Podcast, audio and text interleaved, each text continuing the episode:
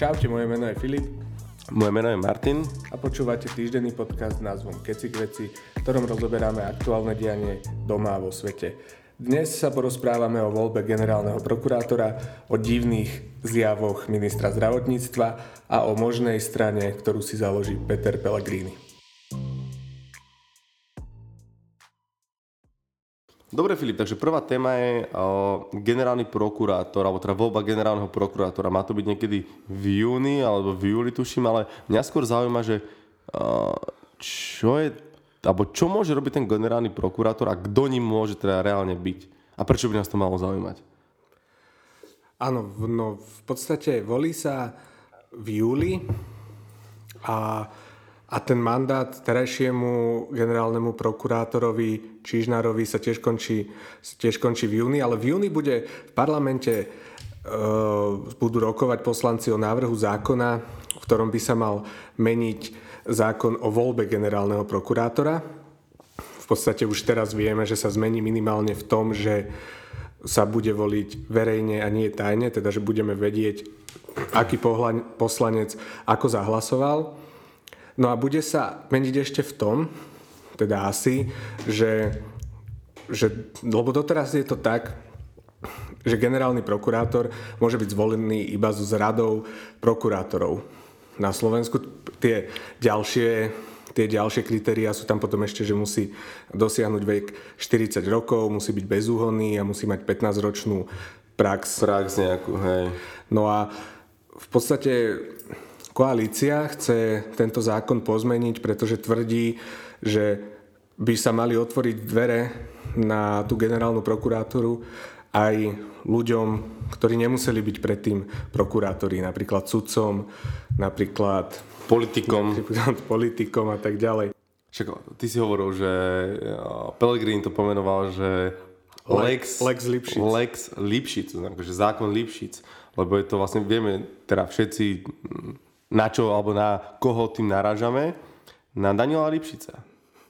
Áno, áno, na bývalého ministra spravodlivosti a ministra vnútra, človeka, ktorý si potom neskôr zakladal stranu Nová? No, nová, nová väčšina. V podstate vieme, že táto stra, túto stranu zakladali starí politici, čiže nebola ani nová a neskôr sme zistili, ani že ani, ani väčšinová. A, a potom zrazil človeka na prechode a odišiel z politiky. Poďme sa k tomu trošku, akože nie, že bližšie vrácať, ale zrazil človeka, vieš, možno nejaký potenciálny naši poslucháči, ak to počúvajú, tak keď povieme, že zrazil človeka na prechode, poďme to trošku objasniť, aby sme boli úplne korektní a transparentní. Ide tam o to, že zrazil človeka na prechode, ale uh, bol to nejaký dôchodca, teda pán, a ide tam o to, že jednoducho on sa potom vzdal poslaneckého mandátu a mal nepodmiene, alebo teda mal podmienečný trest na koľko, Filip? Na 6? Mal nepodmienečný trest odňatia slobody na 3 roky, čiže podmienku. Podmienku mal na 3 roky a mm, keby odišiel vtedy v politiky, akože môžeme to, môžeme to povedať takýmto, takýmto spôsobom. Prečo, prečo to hovorím, prečo sa k tomu nejako vraciame?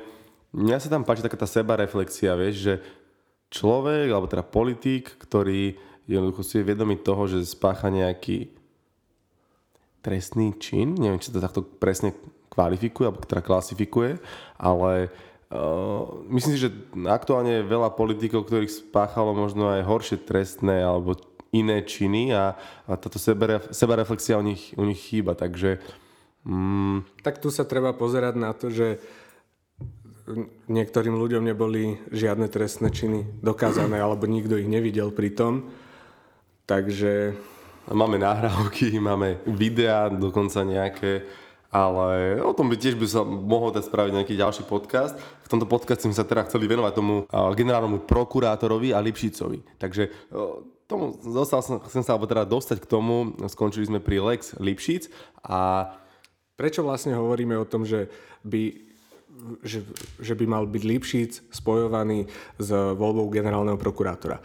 Veľa poslancov z radov koalície sa vyslovilo teda neutrálne, že to robia kvôli tomu, aby otvorili dvere aj iným ľudí, ľuďom, ale povedali na meno Daniel Lipšic teda, že by bol, bolo pre nich priateľné. Vieme dobre, že majú veľmi dobré vzťahy.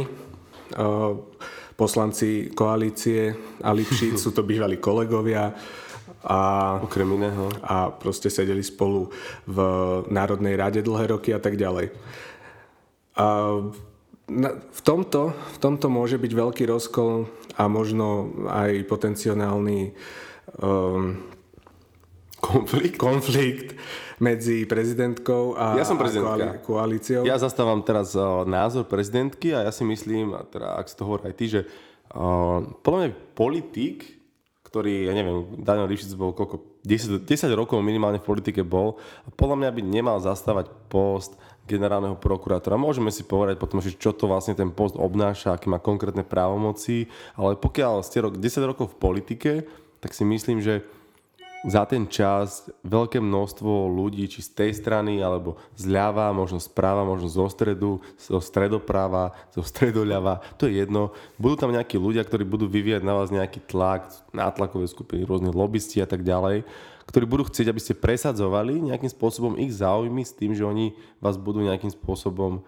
dotovať. Tak to býva, to je proste ten normálne, akože aj dnes, keď sa pozrieme na politické strany, ktoré vznikajú, pozrieme sa, kto je za tým, za tou stranou, akože to sú veci, ktoré sú bežné nielen teda na Slovensku, ale všade inde. A to, to je realita, ale to som opäť trochu odbočil, takže chcel som povedať to, že post generálneho prokurátora je veľmi dôležitý, povieme si potom, potom, že čo to vlastne obnáša, alebo aké má právomoci a to, že ním chce byť nejaký politik alebo má takú ambíciu, myslím si, že by mohlo byť znemožnené a tu sa teda vraciam k tomu, že zastávam názor prezidentky, aby to teda aby sme to obmedzili. Akože ja viem, že oni tam chcú nejakým spôsobom toho Lipšica možno pretlačiť, alebo nepriamo či priamo, ale podľa mňa by to tak nemalo byť, lebo politik to bol taký, ako bol Daniel Lipšic alebo nejaký iný, ktorí už sú dlhšie v politike a jednoducho tie, tie chápadla z rôznych strán tam boli, by sa nemal uchádzať o takúto funkciu. Bo, bodka.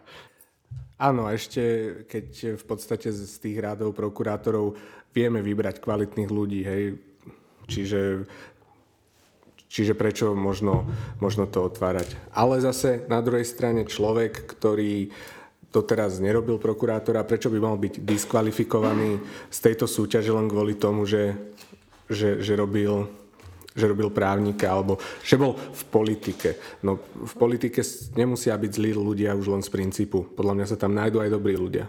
Nájdu sa tam dobrí ľudia, ale pokiaľ tam vstúpiš, tak ak si tam minimálne viac ako 10 rokov, tak, tak už nechceš tým, spo, s tým prostredím mať nič spoločné.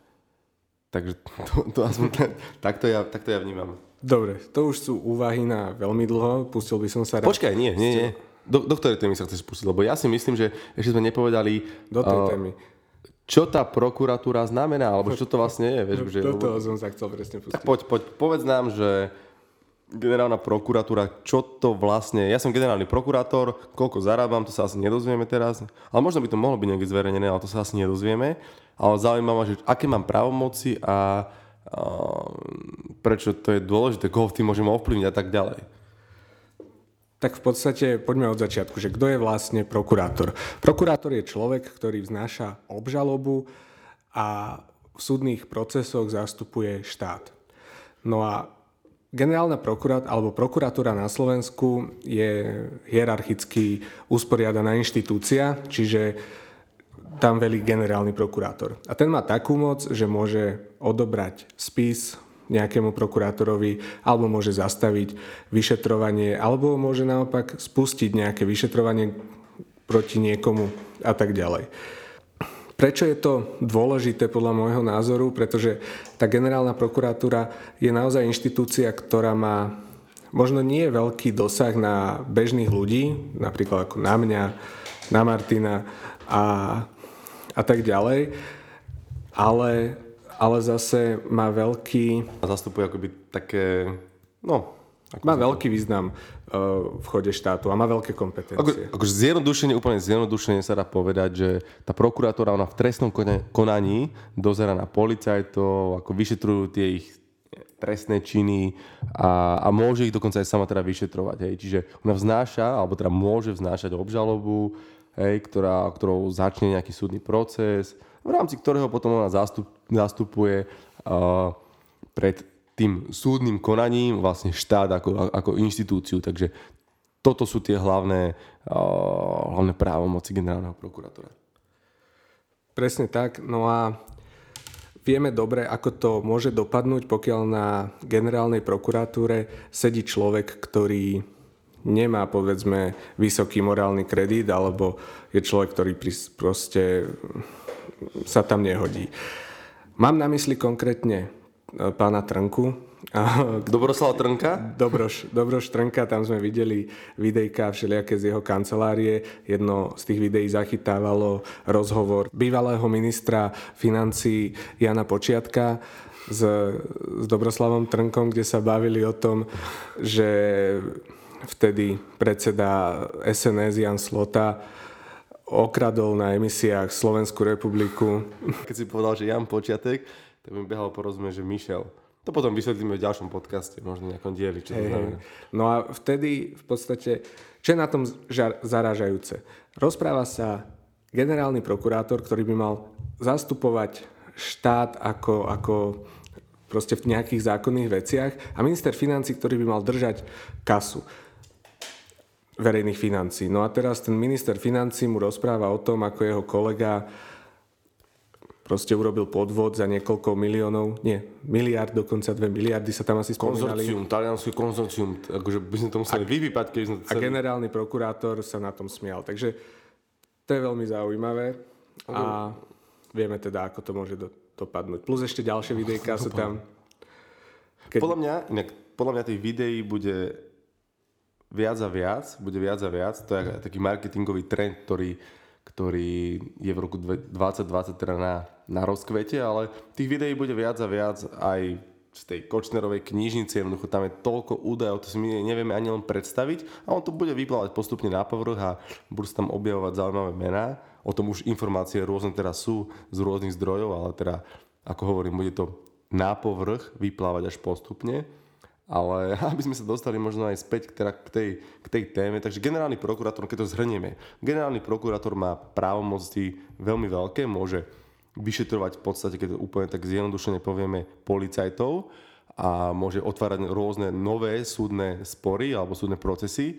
A generálny prokurátor bol donedávna teda Dobroslav Trnka, ktorý, ktorý bol ktorý si týkal a ktorý bol blízky, známy, minimálne to môžeme povedať tak, Marianovi Kočnerovi, ktorému hrozí doživotie. Aj keď teraz vieme, že to doživotie možno mu nehrozí, lebo tam bol nejaký súdny, to opäť bol zaujímavý podkaz na aktualitách, kde hovorili, že tá súdna jeho znalkyňa alebo tá psychologička, ktorá sa vyjadrovala k jeho nejakému stavu aktuálnemu, povedala niečo, čo môže závažiť trošku v tom procese, že by nemusel mať to do života, ale tam je veľa tých faktorov iných, ktoré zohrávajú väčšiu rolu. To som opäť odbočil, ale to iba tak uh, som sa chcel dostať k tomu procesu Kočnerom, ktorý ešte nie je ukončený. Vieme, čo všetko je za tým, čo všetko sa tam môže môže výjsť na povrch, takže bude opäť zaujímavé to sledovať. Ja som veľmi rád, ako to, alebo teda veľmi ma zaujíma, ako to dopadne, kto koľko dostane, ako to, ako to bude znášať. A, ale poďme späť k téme, Filip.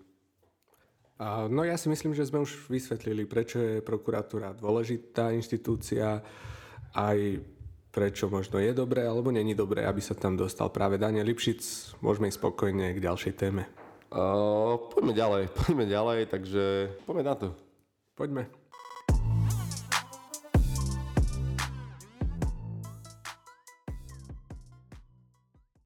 Martino Pellegrinim sa vraví, že by to mohol byť nový predseda Smeru a nedávno vyšli aj nové prieskumy verejnej mienky, kde už teda Pellegrini mal založenú stranu, teda v tom prieskume samozrejme. Čo si o tom myslíš? Ako to môže dopadnúť? Tak o, možnosti sú dve.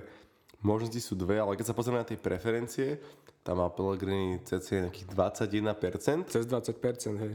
21% a Fico, teda mm, bolo tam tak, takto to roztriedené, že Fico... Nejak má, pod 10, niečo malo pod 9,6 konkrétne. No, ale tam ide o to, že musím, musíme sa pozrieť na nejaké slabé a silné stránky Petra Pellegriniho. Niekto tu hovoril o nejakom buchaní do stola a tak ďalej. Boli tam rôzne tendencie.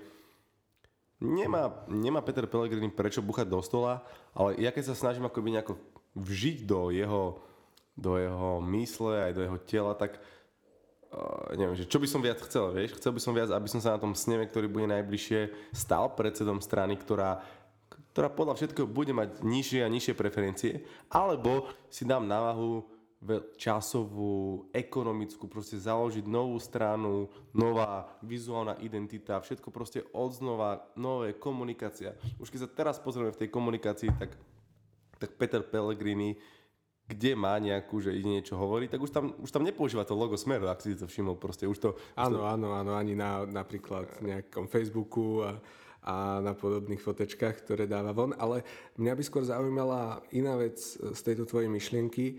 Prečo by pre Pelegriniho nebolo výhodné stať sa predsedom Smeru? Veď je to bohatá strana, má štruktúry a tak ďalej. Podľa mňa z dvoch hľadisk.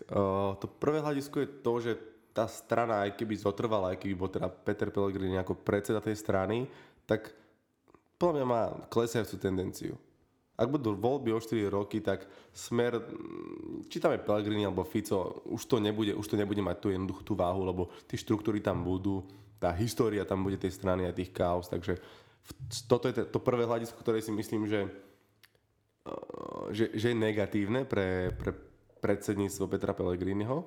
No a to druhé hľadisko je to, že, že on, sa, on sa tým predsedom nestane. Môže byť, hej. Môže byť. Sice si možno teraz verí, ale, ale asi... Kto vie teda? No, nevidíme do hlav niektorým poslancom, niek- niektorým, niektorým členom toho predsedníctva Smeru a tak ďalej, takže nevieme povedať, ale, ale ja si myslím, že Fico to nejak udrží. A ja si myslím, a vieš prečo? Možno sa, možno sa budem miliť a možno aj z toho takého mm, všeobecného hľadiska by bolo možno lepšie, keby som sa milil, ale nie, ja si želám, aby, ja si želám, aby Robert Fico bol opäť zvolený a bol predsedom strany Smer SD, aby tá strana ešte možno fungovala nejako, možno by niečo povedala, možno by povedala niečo menej zmysluplné, viac zmysluplné aby po 4 rokoch možno už aj nebola v parlamente že by zažila tiež nejakú takú sebareflexiu alebo také, vieš, niečo, že Peter Pellegrini tam bude skúšať nejaké nové krídlo, to bude nejako niečo ako Drucker 2, hej, že tuto ideme sa odčleniť a ideme tu psie oči házať a ideme tu niečo, nejakých iných voličov z iných strán trošku elektorát ku sebe si priniesť. To je jedna, jedna vec. To aj bude, to aj bude Peter Pellegrini ale, skúšať. Ale Peter Pellegrini není Drucker. Peter Pellegrini má reálnu podľa mňa podporu ľudí, je momentálne druhý najpopulárnejší politik a vie si k sebe prilákať aj veľké štruktúry. Tá strana je obrovská, smer, čiže on keď sa odčlení, tak určite s ním odíde aj veľa ďalších ľudí. No a má momentálne ešte, teraz má momentálne najväčšiu silu. Teraz je Pellegrini pri najväčšej sile, pretože už bude, už bude iba pri horšej sile. Už premiérom není, nemá toľko príležitostí, takže, takže teraz, keď to chce urobiť, tak teraz. Tak ono, áno, jasné, že mal obrovský mediálny priestor, keď bola tá kampaň, on bol volebný líder, proste jednoducho bol na očiach a stále, stále telka, to si veľa ľudí neuvedomuje, ale stále televízor a tele, telka je najväčšie médium. Jednoducho najväčší akoby obsah, najväčší obsah má z tohto akoby také najsilnejšie médium, aj drahé, hej. Chceš nejakú reklamu na, v telke si spustiť, to je proste, to si iba veľké spoločnosti vedia dovoliť. Čiže Pellegrini tam bol, aj tie strany vždy, ktoré majú nad 5% a sú v parlamente, majú ten mediálny priestor. Truban sa zatiaľ angažuje na Facebooku a na LinkedIne a inak teraz bude predsedníctvo, teraz bude teda, no, predsedníctvo. Progresívne Slovenska? Progresívne Slovensko, ak si ešte spomínate na túto stranu, tak oni ešte kandidovali. Ešte Oni mali aj, koľko mali? 7 celá... Práve, že nie, práve, že nemali 7. Nemali 7, vlastne. Ale niečo málo pod 7% mali a teda uh, ten, ten volebný zákon hovorí tak, že že ak je to koalícia, tak musí mať, teda minimál, keď sú dve strany dokopy, tak musia mať minimálne 7% vo voľbách, inak 5. Áno, aby sme to posluchačom vysvetlili úplne zrozumiteľne, keď sa dve strany spoja ešte povedzme pred voľbami, alebo že ideme vytvoriť, že spolu nejakú, nejakú koalíciu, nejakú konštrukciu, tak pokiaľ je to jedna strana, stačí viac ako 5%, pokiaľ sú to dve strany, musí mať viac ako 7%. A to sa v tomto prípade nepodarilo. A Irna Bihariová. Irena Bihariová. Uh, Irena Bihariová je ako keby konkurencia Michala Trubena, pretože tru, Trubena. Michala Trubara, pretože kandiduje na post predsedu strany PS Digitál, PS, PS, iba PS. PS, Progresívne Slovensko. Ja som počúval aj rozhovor s ňou a ona jednoducho spomínala, že akože podľa všetkého ona bude takéto, povedzme si, predstavte si ešte liberálnejšie krídlo od Trubana, tak to bude Biha, Bihariová, Bihariová, slečná, alebo teda pani Irena. Ona zastáva veľmi tú pozíciu, alebo teda je taký, taký slogan, je takéto, že férové Slovensko. Férové Slovensko pre menšiny, pre uh, takýchto ľudí, pre takýchto ľudí, ale, ale ona sa veľmi profiluje, ona má aj skúsenosti a ona sa profiluje do, do také naozaj progresívnej sféry alebo progresívneho prúdu a v tomto ja s, s ňou akoby fandím. A myslím si, nikto sa ma nepýtal na môj názor, ale ja ho poviem. A myslím si, že Michal Truban by mal vyvodiť nejaké personálne mm, personálne akoby, zmeny alebo opäť nejakú personálnu sebareflexiu mm, voči tým voľbám alebo vzhľadom na tie voľby, ktoré boli, ktoré boli pred pár mesiacmi a, a jednoducho mal by posunúť uvoľniť. ten post alebo uvoľniť tú stoličku jednoducho niekomu, kto tam možno priniesie iný vietor. Tam sú iné, iné, iné mená ako Ivan Štefunko, nejak správne hovorím Áno, áno. a tak ďalej za tou stranou, ktoré jednoducho si uvedomili a zapojili ten, tú existenciu tej sebareflexie a povedali si, že dobre, možno, možno moje komunikačné schopnosti, možno moje vystupovanie nie je až také prínosné pre tú stranu a pre ten prúd, ktorý zastávam a povedali si, že OK, v poriadku, budem ju podporovať, tú stranu inými spôsobmi, inými kanálmi, ale nechám tú mediálnu prezentáciu, vizuálnu niekomu, kto je s tým možno viac totožnený a ktorý sa s tým liberálnym, progresívnym prúdom, ktorý oni tak hlásajú, viac totožňuje. A to si myslím, že aktuálne je viac Irena Biha Riová. Dúfam, že som to povedal správne a držíme palce. Ja si nemyslím zase, že, že Truban by bol až tak na vine všetkému, čo sa stalo počas tej kampane. Jasné, bol volebný líder, bol predseda strany Progresívne Slovensko a asi aj stal za nejakými vážnymi rozhodnutiami, ako napríklad spojiť sa so stranou spolu.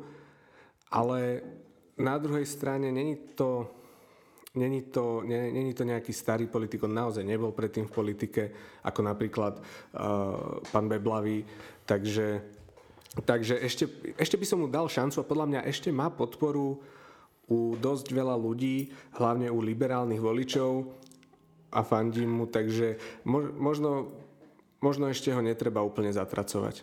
Ja držím palce politickému spravodlivému súboju a teším sa na výsledok.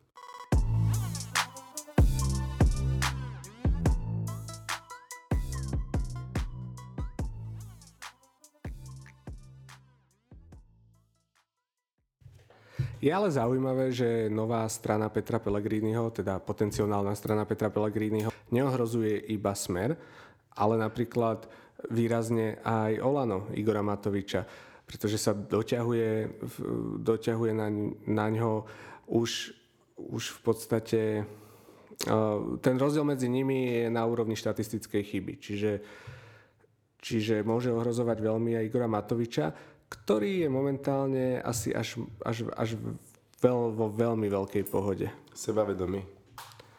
Sebavedomý a určite je vo veľkej pohode aj preto, lebo stále trvá núdzavý, núdzový stav, alebo teda stále trvajú opatrenia voči, voči korone a, a stále je to také, že, že ešte není úplne povolená tá sloboda. To, to je aj veľká výčitka veľkého počtu ľudí voči Igorovi Matovičovi, že mu to vyhovuje jednoducho, že mu no, takýto stav vyho- vyhovuje a, a má ho rád. Komu by to nevyhovovalo, vieš, máš núdzový stav, si premiér, máš najväčšie právomoci vlastne v štáte, exekutívne a núdzový stav znamená, že premiér má väčšie právomoci v núdzovom stave, ako keď nie je v núdzovom stave. Jednoducho aj tá, aj tá jeho pozícia sa stavia do takej nejakej, dobre, ja som premiér a je tu núdzový stav, je tu korona, poďme, poďme, poďme to ešte nejako udržať, poďme ešte s týmto nejako bojovať, aby sme to úplne nejako ešte si nahnali nejaké politické hlasy, nejaké preferencie na túto tému, ako sme s tým bojovali, ako sme s tým vyhrali, ako ideme bojovať ďalej a, a potom uvidíme, že čo bude, lebo, lebo Pellegriniho, alebo teda Matovičová téma počas jeho celej kampane alebo celého pôsobenia v politike bola korupcia. Ideme riešiť korupciu, ideme riešiť oligarchov, Fica a tak ďalej a tak ďalej, ideme ich oceknúť. On prišiel k vláde, k žezlu, sa nosí na trón a tomu, čomu sa chcel venovať, sa dostal akoby do úzadia a prišiel problém, prišiel problém korona, ktorý bol oveľa aktuálnejší, oveľa väčší a bolo ho treba riešiť. Toto bola nezávi, nezávidenia hodná situácia, ktorú mu teda som si istý, že nikto nezavedil ani z opozičných politikov aktuálnych, ale musím povedať, že Igor Matovič sa s touto, s touto situáciou veľmi dobre popasoval a myslím si, že mu sadla až na toľko, že sa jej nechce zbaviť. A preto chce, aby ten núdzový stav trval tak dlho, ako sa len bude dať. Ale ja si myslím, že poďme na dovolenky, poďme už niekde cestovať, lietať a už to ľudia chcú. Buďme opatrní, počkajme si ešte nejaké dáta a údaje z iných krajín, ako sa to vyvíja, ale nebuďme zbytočne reštriktívni, keď to nie je až také opodstatnené. V tom s tebou súhlasím a Igor Matovič určite určite to bola pre neho nezávidenie, nezávidenia hodná situácia. Ťažké slovo, že? Ťažké slovo. Ale hej, veľmi ťažké. Zo začiatku, ale neskôr a hlavne teraz už je to pre neho veľmi dobrá situácia, pretože sa jednoducho nerozoberajú témy, ktoré by sa rozoberali, keby, keby svetu nevládla korona. Hej, nikto sa ho nepýta na, na to, čo už urobil zo svojho programu. Nikto sa ho nepýta na to, ako chce riešiť ako chce riešiť napríklad to, že jeho minister, minister e, pôdohospodárstva nepozná, nepozná alebo nevyzná sa úplne v zákonoch v tomto smere a, a tak ďalej. Ne, možno, možno nepýta sa ho nikto ani na to, prečo jeho minister zdravotníctva je minister zdravotníctva, ale o tom, o tom v ďalšej téme. Takže určite to Igorovi Matovičovi veľmi vyhovuje a v tom, tejto polohe sa cíti veľmi príjemne. Uvidíme, ako dlho to bude trvať a som sám zvedavý, ako to dopadne. Držíme mu palce a poďme ale k tej druhej téme a to je to, čo si ty načrtol a to je minister zdravotníctva Marek Krajčí. Modlili sme sa za jedného konkrétneho brata, ktorý tam bol a zistili sme, že mal dočinenia niečo s okultizmom, s jogou, videl, cítil sa poviazaný, keď sme sa začali modliť za naplnenie Duchom Svetým. Tak my sme v podstate sa začali modliť za neho. A my sme sa modlili za neho, nech ho Boh uvoľní, ho oslobodí.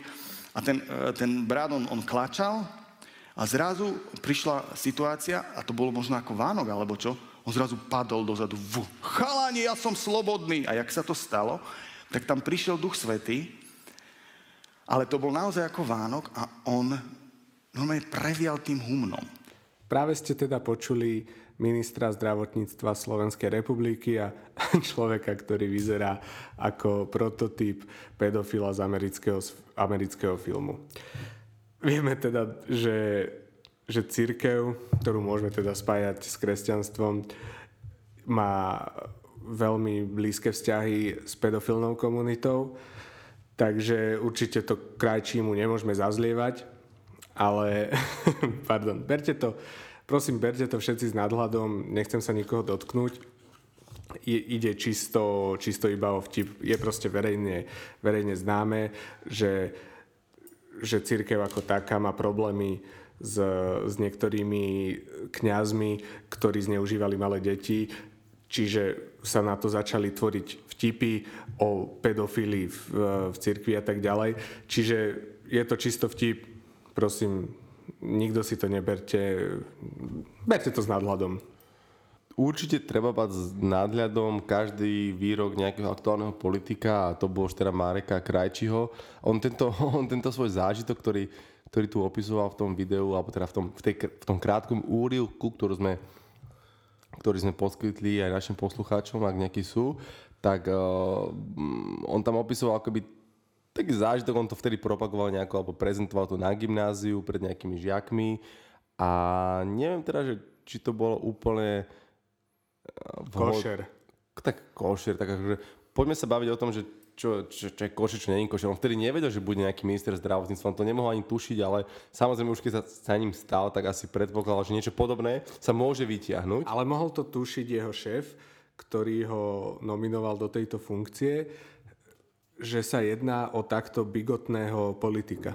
Tak určite čakal, že sa to proti nemu môže nejakým spôsobom vytiahnuť. Akože to, nechcem sa o tom, akože musíme sa o tom baviť, alebo chceme sa o tom baviť a celý ten jeho výstup tej, v tom úrivku, my vám potom pošleme odkaz tam pod, pod o, tú epizódu, ktorú pridáme, kde si môžete pozrieť celý, celé to video a ten jeho zážitok, ono, ono ťažko to nejako hm, hodnotiť, že či bol naozaj na nejakej psychedelickej možno látke, ktorá mu vyvolala takéto, takéto stavy, ktoré tam on opisoval, lebo naozaj, keď si to pozrie možno nejaký nezainteresovaný človek, či je to taký alebo onaký, tak ono z toho, z toho jeho stavu, ktorý tam vyplýva, keď sa na to pozrieme úplne tak z pragmatického hľadiska, tak tam boli vyslovene halucinácie, buď, buď teda to môžeme nazvať halucinácie, alebo teda nejaký, nejaký naozaj, že do ňoho teda, že sa mu tam precitol nejaký duch svety alebo niečo v tomto zmysle, ale, ale znie to každopádne z tej jeho odpovede tak kostrbato a to aj ako sa tam on vyjadruje,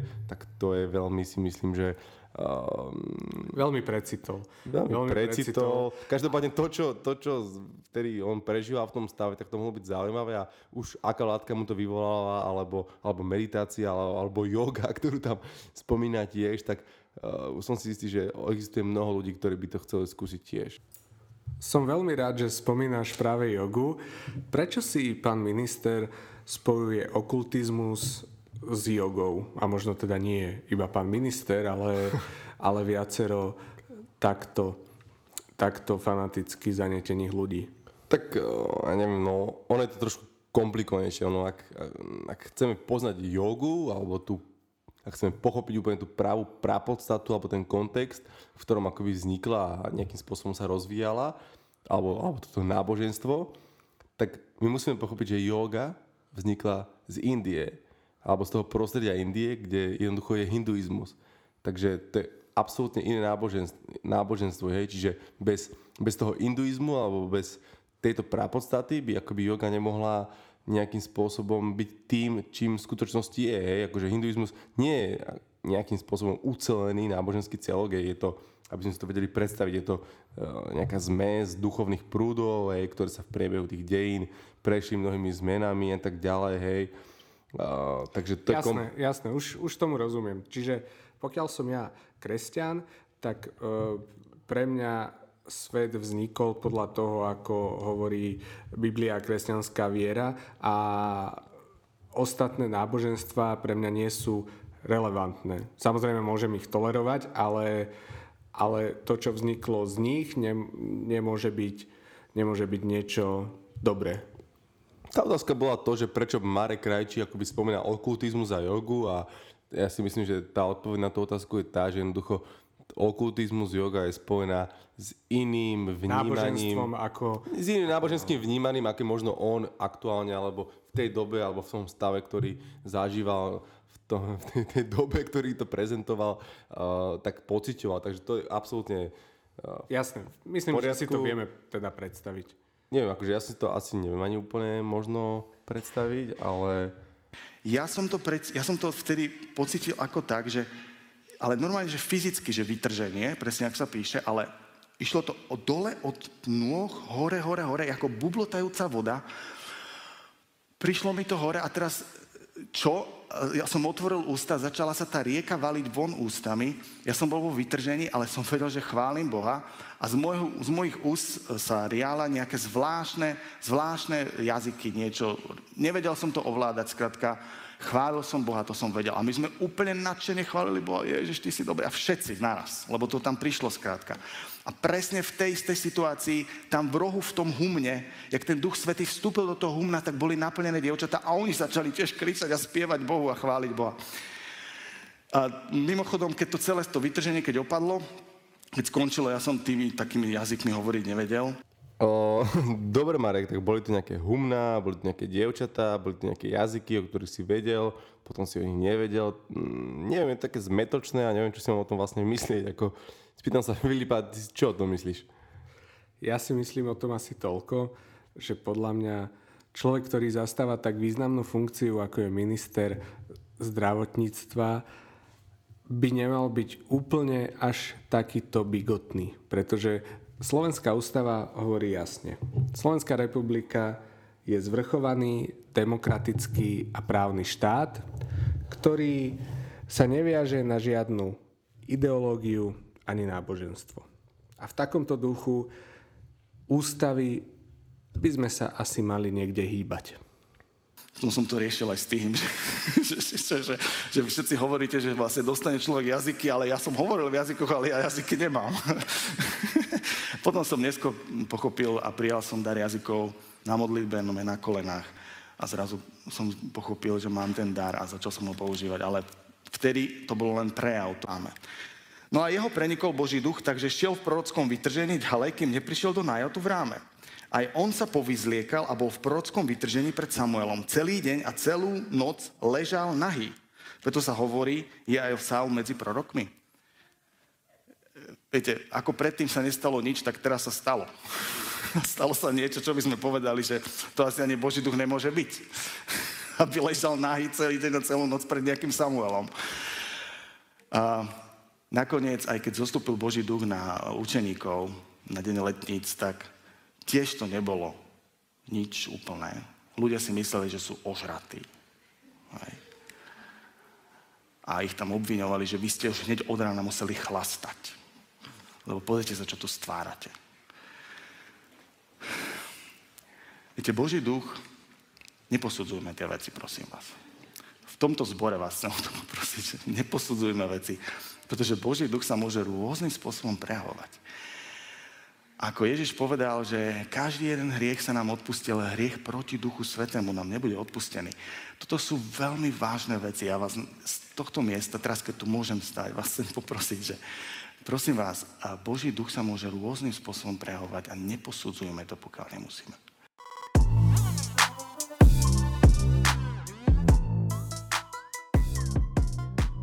Počúvali ste podcast Keci k veci a tešíme sa na budúci týždeň. Dovidenia.